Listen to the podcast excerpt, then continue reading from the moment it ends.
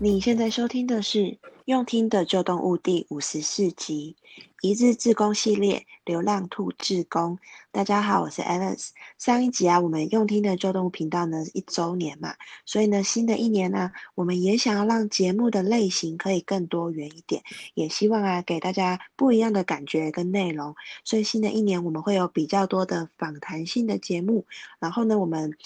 会找一些在动物保护各个面向努力而且有专业的人来到我们的节目跟我们分享。那也会有更多的系列主题性的活动的节目，像是今天这一集我们呢就是要来讨论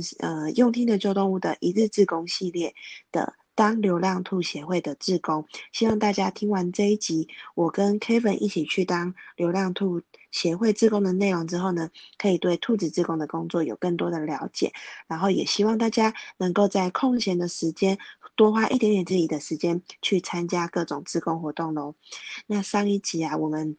找了 Kevin 来节目上一起聊聊嘛，那这阵子我们也收到蛮多的回响，大家很多人都给我们说这样子对话的方式其实蛮不一样的，然后也蛮有趣的，然后另外有一些人给我们一些节目的建议跟回馈，所以我这边先跟大家谢谢大家的支持，让我们可以有更多不一样的灵感。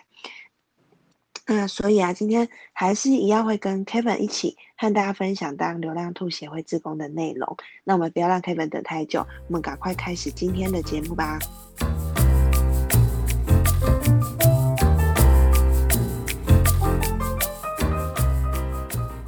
好 ，Hello Kevin。Hello 大家好啊，我是那个海外特派员 Kevin， 我今天又来上节目了。我还是一样透过远端连线的方式和大家来聊聊天。那其实有很多朋友也私底下跟我说你们录的声音品质还蛮好的，那我也觉得说就是我自己听了我也觉得声音的品质比我想象中的好，那希望这集大家也能在好的声音品质下知道我们怎么去做一日流浪兔的志工。对，其实本来预期那个声音的品质可能会不太好，但是虽然说还是有一些问题啦，比如说因为讯号差，所以有时候我们好像听起来会停顿比较久，或是有时候听起来我们两个的那个对话会有点重叠到这样子。那 Kevin 想要问你，你还记得我们两个第一次一起去当动物志工 的活动是什么时候吗？第一次的动物志工我记得是我们之前去清迈的那个大象园区，对不对？就是我们去帮大象准备食物，然后去看大象，但是没有骑大象。哦，对对对，哦对，怎么和我想的不一样？我已经差点忘记说我们去清迈也有去那个大象的园区去当志工。其实这个我们之前节目有提过，就是大象自然公园 Elephant Nature Park 的那个，那其实蛮久的。然后不知道大家有没有记得我们之前节目有提到过，就是那个 Elephant Nature Park 这个园区在清迈，那它主打的呢其实就是我们到泰国玩的时候我们不要骑大象，而是选择去这样子的园区，因为这样的园区他们收留了很多就是过去可能是被地雷炸伤受伤就是老病残的大象，那他们呢把这些大象一起收养在那边，然后他们提供这个环境，然后让游客到那边的时候我们还是一样要付一些钱，可是呢你就可以去当志工。那志工它有分半日的一日的，甚至有分你可以住在那边好几天一个礼拜的志工。那他们就是希望说大家能够透过付一点点的这种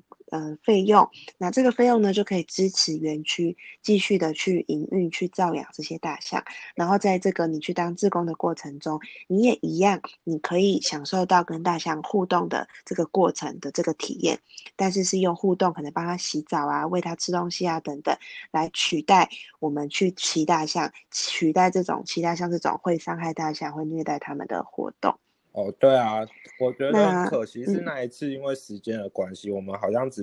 报名了半日嘛，我们没住那边嘛，对，所以我们时间关系就只能帮大象准备食物，然后还有去看看他们在河边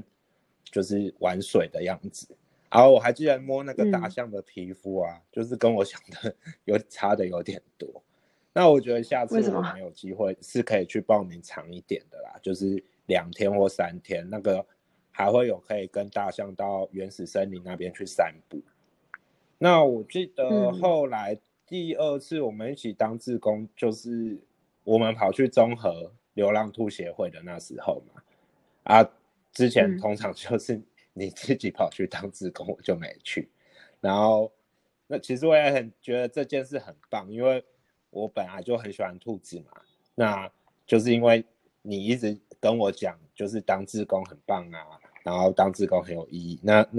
就是那一次我们一起去，到现在我都还记得，觉得就是还有很多心得，然后有时候也会在看那天我们在流浪兔协会的照片，看到我们照顾的那些兔兔。嗯，对啊，因为之前其实大部分都是我自己去参加一些狗的志工，然后后来发现说这个流浪兔协会离我们家超级近的，然后他们当志工的方式也很简单，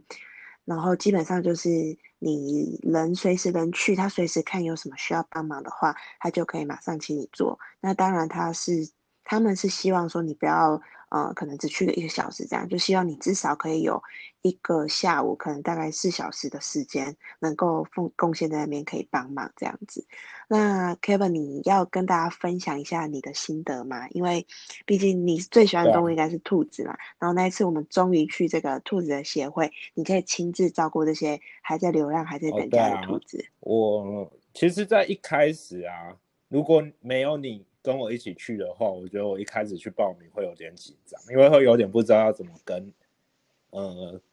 应该算是协会的人开口。那其实大概但是讲了一下其实他们都蛮友善的，因为其实我觉得像这种流浪，不管是流浪兔协会啊，或者是流浪狗流浪猫等等的，其实这样的团体其实都蛮缺人手的，所以他们其实很欢迎大家。但是因为资源有限，那他们每个协会都有一些限制嘛，所以在流浪兔协会那边是你要先报名，跟他约定好一个时间，那你才能去里面当志工，不是随时去说啊我现在有空想要去一下就马上可以当志工。那我觉得这样其实也不错，就是让大家有一些准备的时间，然后也可以去做一些自己的安排。那对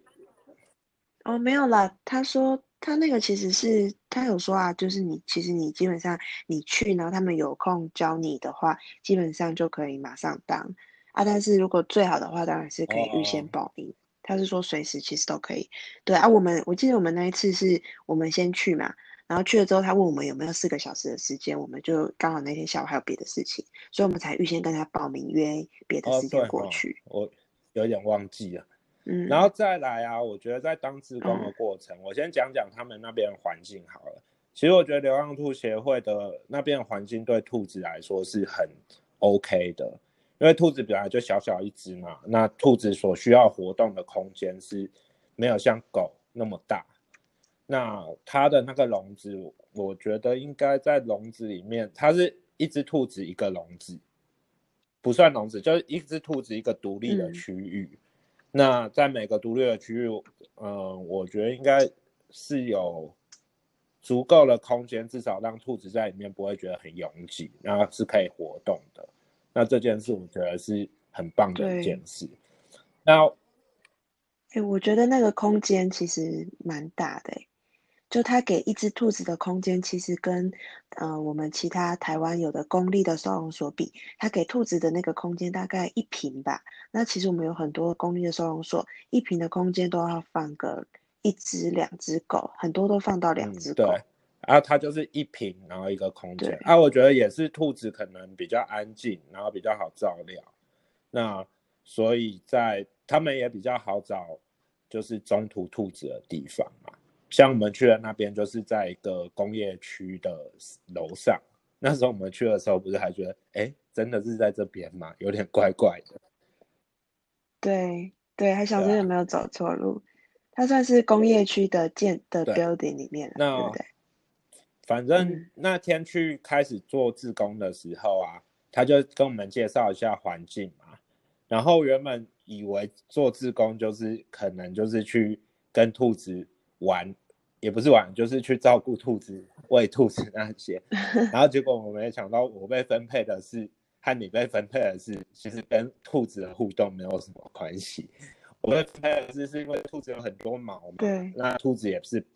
比较怕热的动物，所以他们是24小时都不管是电扇啊冷气都在开的，让兔子有一个比较舒服的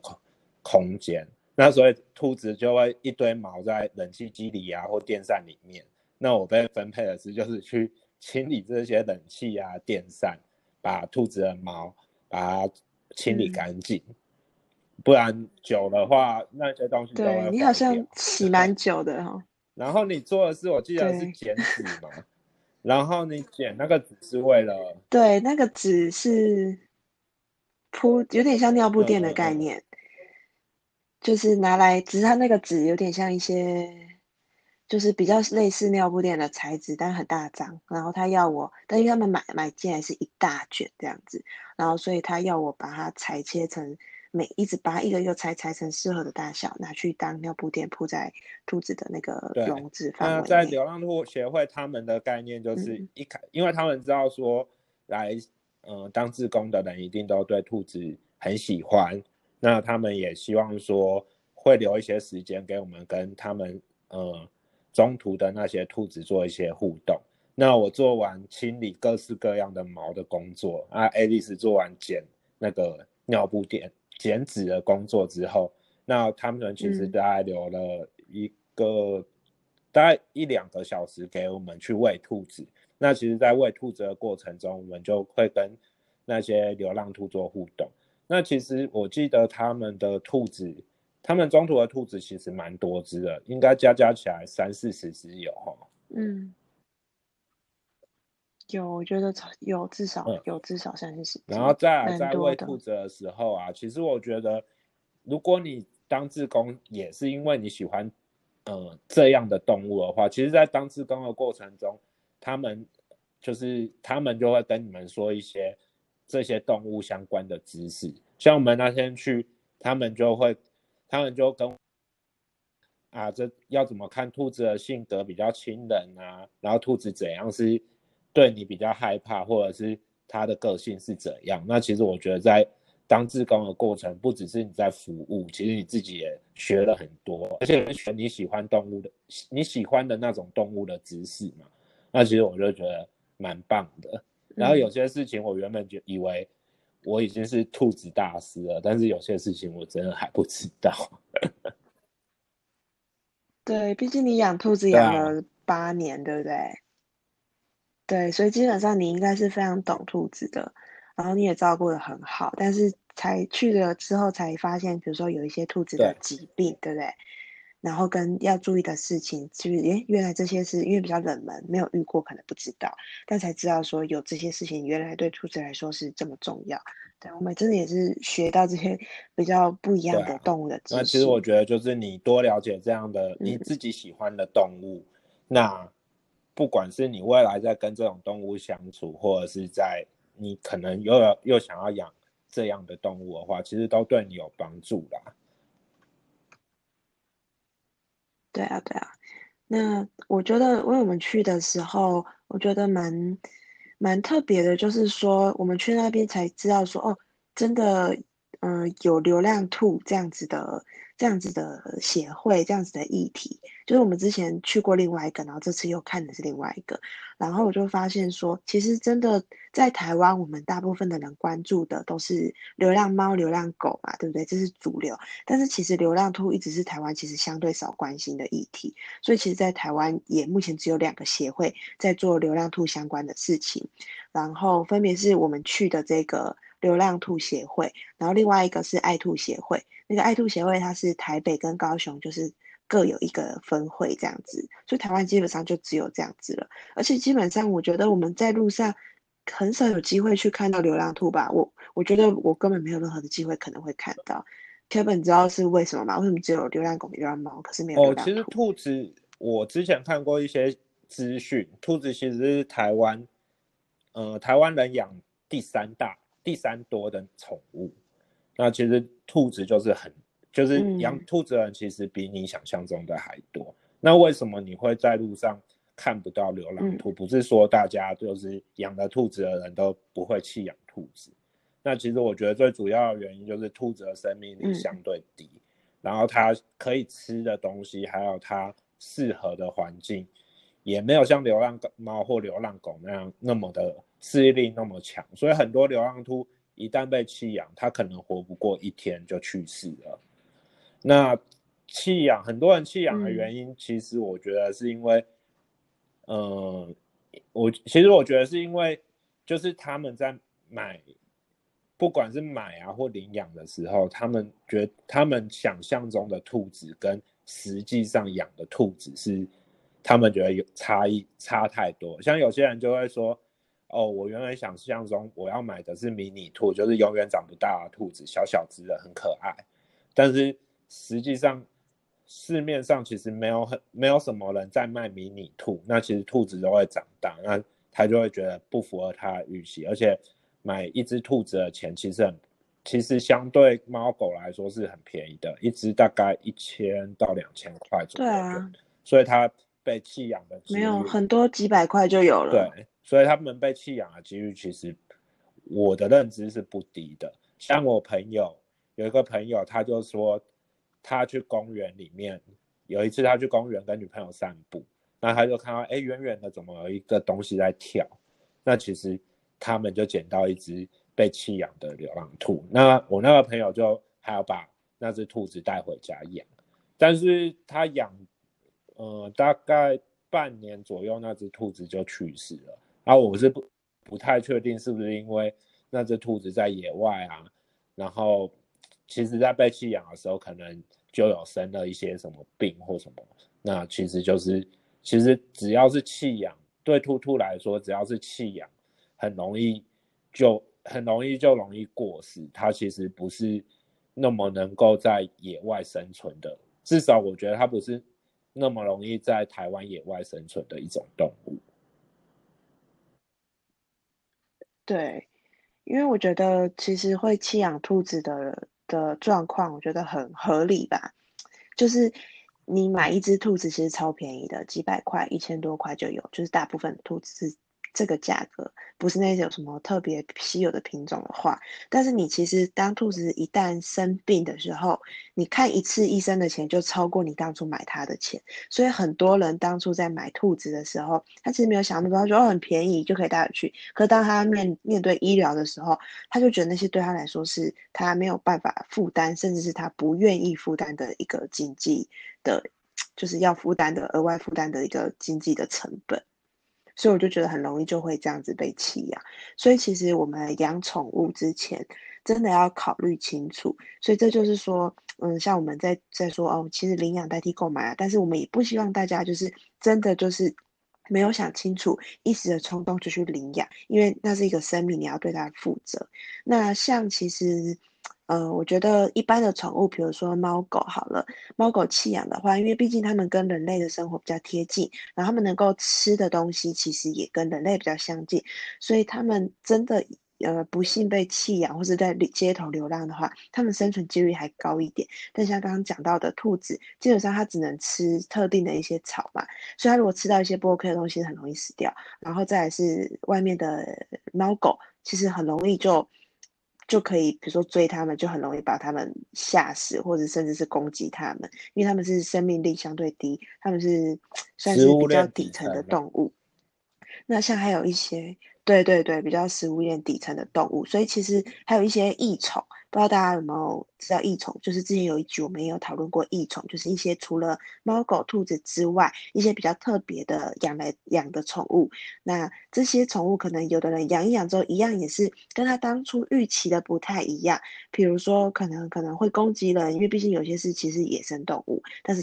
它还没有像猫狗这样子比较被人类驯化，所以可能会攻击人，又或者是说医疗非常的贵，或者是可能很多很多的因素，最后被弃养。基本上这些像兔子啊，或者是这些异宠，它们一旦被弃养之后，其实真的很难在我们一般外面的世界生存，所以基本上很容易就死掉了。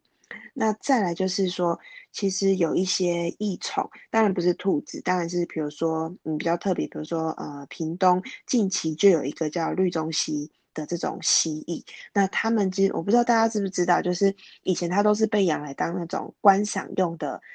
宠物，那它会被拿来当观赏用，就是因为它虽然是蜥蜴，然后很特别，但是它是草食性的，而且它的个性很好，它不会攻击人。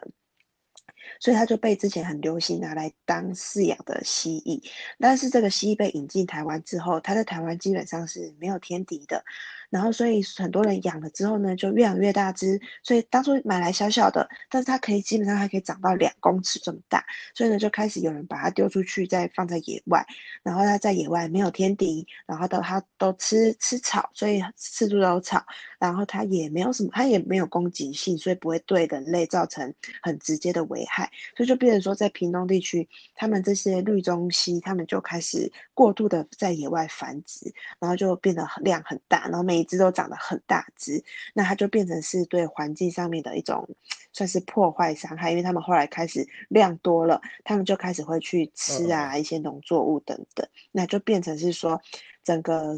社会又要现在就变成要浪费资源去捕抓他们，把他们抓起来，然后再杀掉他们，因为已经过量，已经影响到我们人类的农作物啊，影响到环境。像是金门也是近期就是因为孔雀已经有点过量了，所以也是变成政府也发起了一些计划，要大家一起来帮忙抓孔雀。那当地人甚至也是就是孔雀过量，所以都把孔雀抓来吃。那我觉得像是这种就是对动物也是不好，然后也是对环境造成伤害，然后进一步你要解决这些问题，又要浪费很多的社会资源，包括我们直接的流浪兔、流浪猫、流浪狗一样，也都是要浪费很多的社会资源来解决这些流浪动物造成的问题。对啊，其实我觉得养宠物前真的要考虑很多事情。我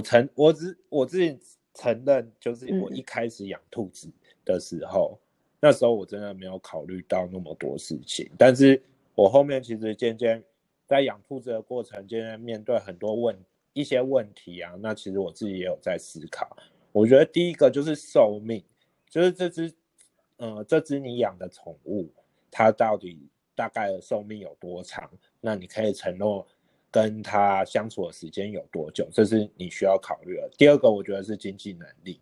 因为其实像我养兔子之前，我也不知道说养一只兔子它要花的医疗费用其实是相对高的。那它真的生病了，因为你也把他当你的家人了嘛，你不可能把他弃之不顾。那其实你有没有准备好你的经济能力来 support 你的宠物，这是很重要的。那再来就是你居住的环境，那你当然要看你居住是住在公寓，是住在套梯，或住在别墅，是住在都市还是乡下，那可能有不一样的环境会比较适合不一样的动物跟你一起在生活。那最后就是宠物的生活习惯，就是它的生活习惯跟你的生活习惯有没有贴近，那你可不可以满足它的一些需求，或者是它可不可以在你的生活中不会给你造成你太多的困扰。因为我觉得以上几个事情如果发生的话，就很容易你原本想要养的宠物很容易就会被你弃养。那我这边也想跟大家分享一下金边，因为我人在金边嘛，那其实我也有问一些同仁这边说，你们这边有在养宠物的习惯吗？大部分都在养什么？那其实我觉得这边的人大部分他们家好像都有在养一些猫啊或狗，然后有些会养鸡。那其实我觉得我问起来，他们比较不像台湾一样把宠物当成宝贝，当成家人那种，他们就是还是比较以前的那种观念，就是动物就是动物。然后我觉得他们比较多的养动物的目的其实是把他们当经济作物或者是工具，像养鸡他们就是要吃蛋嘛，养狗他们比较像是要看家。那他们主要也都是用放养为主，就是他们观念还没有像台湾那么的先进。那金边其实最近也有一些店有在卖什么特色的，就是异宠比较有特色的宠物，像之前我跟顾客出去的时候，他就说，哎，最近有在卖猫头鹰，哎，不是猫头鹰，是那个鹦鹉，金刚鹦鹉。哦，我查一下金刚鹦鹉，一只金刚鹦鹉可以活60到70年，如果照顾得好的话，那其实就像我说的那个寿命啊、经济能力那些，就是在饲养之前真的要好好考虑清楚。那当然最好的就是可以的话，我觉得其实动物就是在野外，就是跟人类和平相处，自己就是互相就是好好的生存就好了。那其实我在金边这边比对台湾啊，我会觉得说，像你以前常常跟我说的那个甘地会说，从一个国家对动物的态度就可以知道国家的先进程度。那其实我觉得这边的例子跟台湾的例子就很明显。那这边当然人类就是人们可能活得没有像台湾人那么好，那他们可能自己有一些自己的考量，所以动保的观念可能就我们的从外国人的角度上面看起来是有些不足的。但是其实他们有一些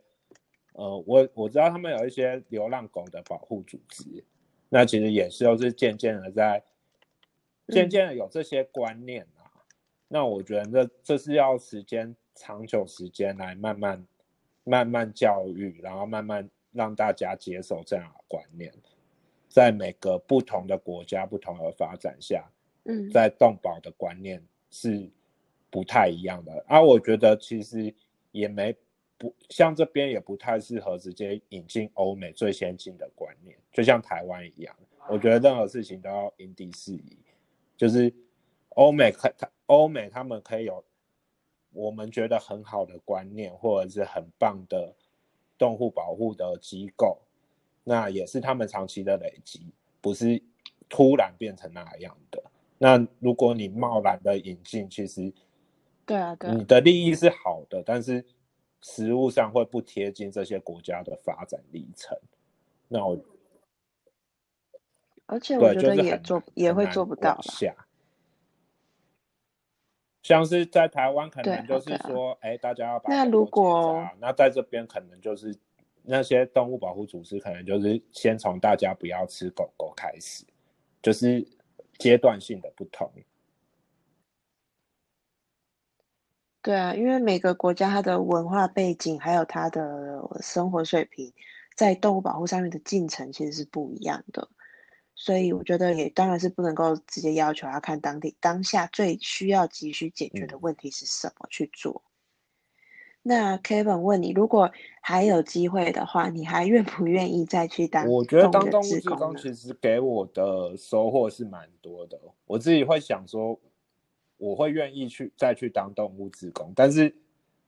就是我会希望有一个人陪我一起当啦，因为我自己比较懒。然后我觉得，如果有你的朋友，不管是你的家人、你的朋友，或者是谁谁谁跟你一起当志工的话，对我自己的好处啊，就是因为我都跟别人约了嘛，我就会在约定的时间去当志工。啊，第二个就是事后你们就有一个共同的话题，可以聊说，哎，当志工的心得。啊，我自己会觉得说，比我一个人默默跑去当志工出来会比较有趣一点嘛。对啊，因为如果自己一个人，其实也很容易偷懒嘛。毕竟你报名了，或者是你决定要去，你也可以突然不去。所以有人一起的话，就像你说，就是彼此签字，就一定得赴约这样子。对啊，